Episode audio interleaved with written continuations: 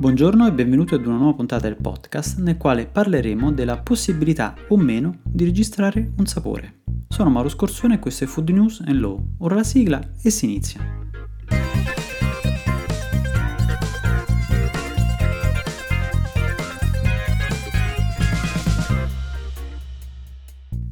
Profumi e sapori, a volte piacevoli ed altre volte sgradevoli. I nostri sensi li percepiscono continuamente.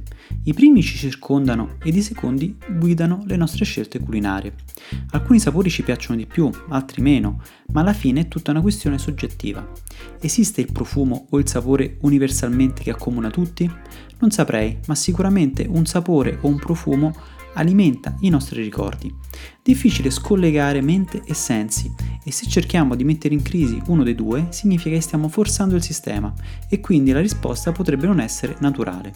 Alcuni studi dicono che i profumi sono i ricordi più duraturi della nostra mente ed a volte partendo da questi alcuni altri ricordi sono richiamati alla mente.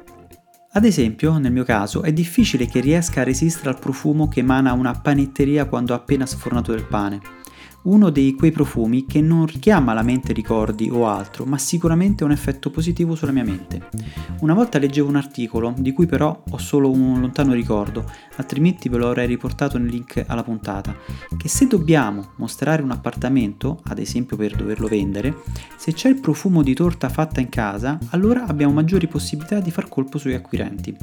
Non ho mai provato tale esperienza, ma se dovessi sentire il profumo di una torta, il luogo mi sembrerebbe più accogliente e familiare familiare. Questo perché ogni volta che a casa, fin da quando ero piccolo, si preparava un dolce, il profumo si propagava per tutta casa ed è difficile scollegare, nel mio caso, il ricordo dal profumo. Il marketing olfattivo sfrutta proprio questa pro- nostra propensione ad accomunare un ricordo ad un profumo e quando riusciamo a stimolare in modo positivo i nostri sensi, allora la possibilità di collegare un ricordo positivo ad un negozio, ad un brand o ad un prodotto è presto fatta. Ho già affrontato il concetto del priming, secondo il quale la stimolazione sensoriale, anche inconscia, richiama alla mente alcuni ricordi o sensazioni che in qualche modo interferiscono, potendo anche modificare le nostre scelte. Un prodotto alimentare ovviamente stimola in modo diretto tutti i nostri sensi.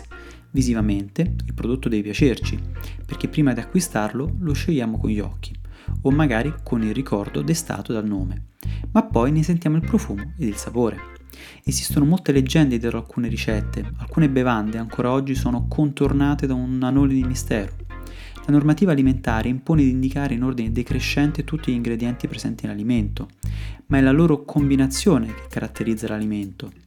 Potrei anche dire che esistono alcuni piccoli escamotage per poter tutelare e non svelare tutti gli ingredienti di un alimento, applicando alcune deroghe previste dal nostro regolamento 1169 del 2011, ma magari ne parliamo in un altro podcast. Sta di fatto che la ricetta è da sempre un segreto tramandato da generazioni e rappresenta il patrimonio dell'azienda, ma possiamo tutelare il sapore? Ecco, questo è l'argomento del podcast e prende spunto da una sentenza le cui conclusioni potrebbero risultare ovvie, ma che però lascia ampio margine nel futuro. La Corte di Giustizia europea, con la sentenza C310 del 2017, ha dovuto rispondere alla domanda pregiudiziale promossa dalla Corte di Appello dei Paesi Bassi in merito alla protezione di un sapore ai sensi del diritto d'autore. L'oggetto del contendere è un formaggio spalmabile con panna ed erbe aromatiche creato nel 2007 da un commerciante olandese di prodotti ortofrutticoli e prodotti freschi. L'ideatore concesse ad una società i diritti di proprietà intellettuale in cambio di un corrispettivo sul fatturato ricavabile dalla vendita, ma nel 2014 un'azienda concorrente ha iniziato a commercializzare un prodotto del tutto simile, sia per consistenza che per gusto. L'azienda proprietaria ha quindi citato in giudizio quest'ultima per violazione del diritto d'autore relativamente al sapore. Per poter comprendere se effettivamente un sapore possa essere tutelato dal diritto d'autore in forza della direttiva 2001 numero 29, questo dovrà essere qualificato come opera. I giudici quindi si sono trovati subito davanti al primo dei problemi. L'oggetto di cui trattasi deve essere originale e quindi derivare da una creazione intellettuale, proprio del suo autore. Inoltre l'opera deve essere identificabile con sufficiente precisione e obiettività, quando anche tale espressione non fosse necessariamente permanente.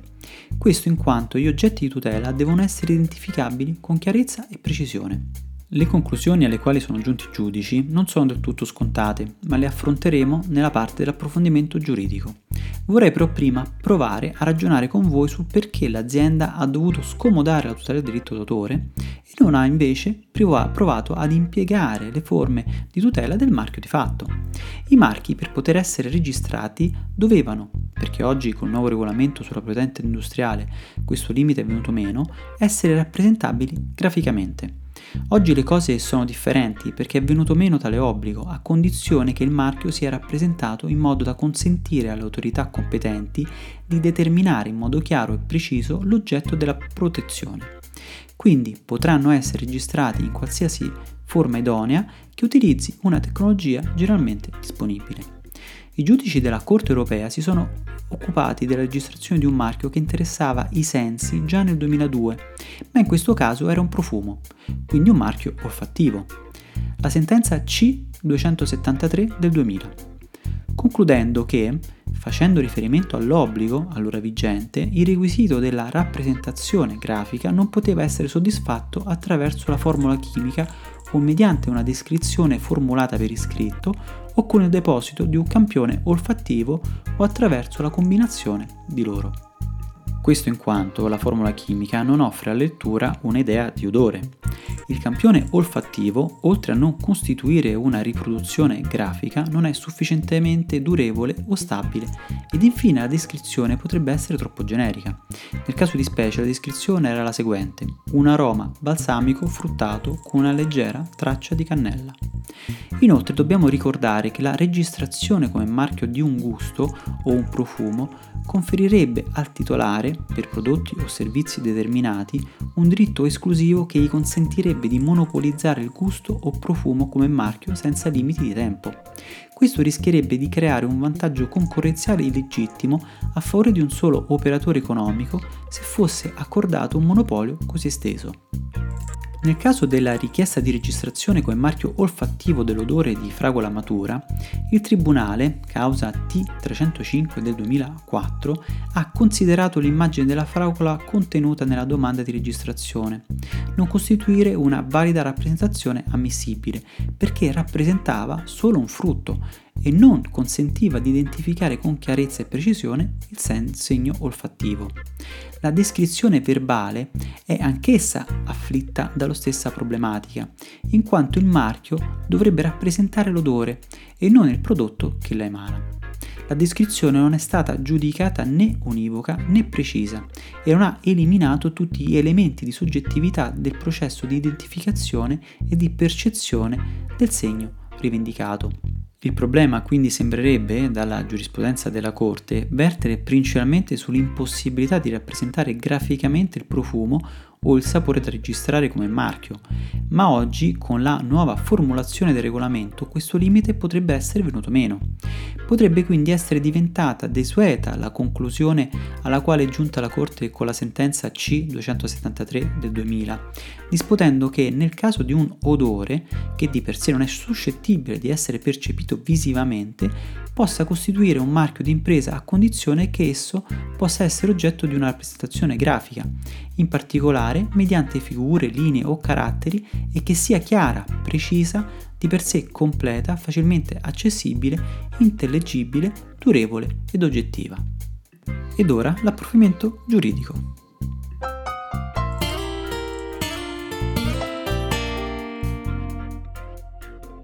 Rispondere al motivo per il quale l'azienda non ha tentato la strada della tutela come marchio di fatto, la risposta a mio modesto parere potrebbe essere collegata al fatto che la giurisprudenza, nei casi similari, ha deciso in modo contrario.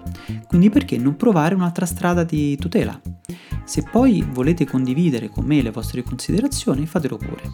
Come vi ho anticipato, la Corte in merito alla richiesta di registrazione del sapore del formaggio spalmabile con pane ed erbe aromatiche effettua alcune riflessioni che lasciano comunque aperta ad una possibilità in futuro. Considera infatti che l'identificazione si basa essenzialmente su sensazioni ed esperienze gustative soggettive e variabili, in quanto dipendono in particolare da fattori connessi alla persona che assapora il prodotto in esame, come la sua età, le sue preferenze alimentari, le sue abitudini di consumo, nonché l'ambiente o il contesto in cui tale prodotto viene assaggiato. Inoltre non è possibile, con i mezzi tecnici disponibili allo stato attuale dello sviluppo scientifico, procedere ad una identificazione precisa e obiettiva del sapore di un alimento, che consenta di distinguerlo dal sapore di altri prodotti dello stesso tipo. Infine i giudici concludono che un sapore di un alimento non può essere qualificato come opera. Da quanto riportato in precedenza, comprendiamo che l'azienda ha dovuto avviare richiesta di riconoscimento quale opera e quindi invocando la tutela del diritto d'autore perché la strada della tutela come marchio era già stata intrapresa da altri in modo infruttuoso ma con la modifica del codice di proprietà industriale e quando lo sviluppo scientifico ci aiuterà ad una identificazione precisa e obiettiva, allora potrebbe effettivamente essere il momento per poter registrare quale marchio il sapore derivante dalla nostra ricetta.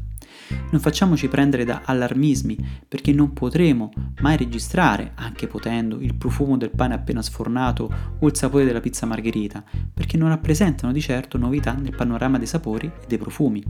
C'è da chiedersi infine se avremo mai un gruppo di assaggiatori alla stregua del comitato di assaggiatori operanti nel settore oleicolo chiamati a garantire la novità del nostro sapore. Discorso ovviamente utopistico in quanto dovrebbero conoscere i moltissimi sapori esistenti al mondo per poterne garantire la novità. Con questa notizia ho concluso. Ci sentiamo con un altro argomento nel prossimo podcast. Se questo podcast ti è piaciuto ti chiedo di mettere un commento positivo, un like, una valutazione, una stella sulle varie applicazioni che utilizzi per ascoltarmi o di condividerlo o mandarmi un messaggio anche per critiche vocale o scritto tramite WhatsApp al numero 328 62 04 032. E ringrazio ancora chi mi ascolta.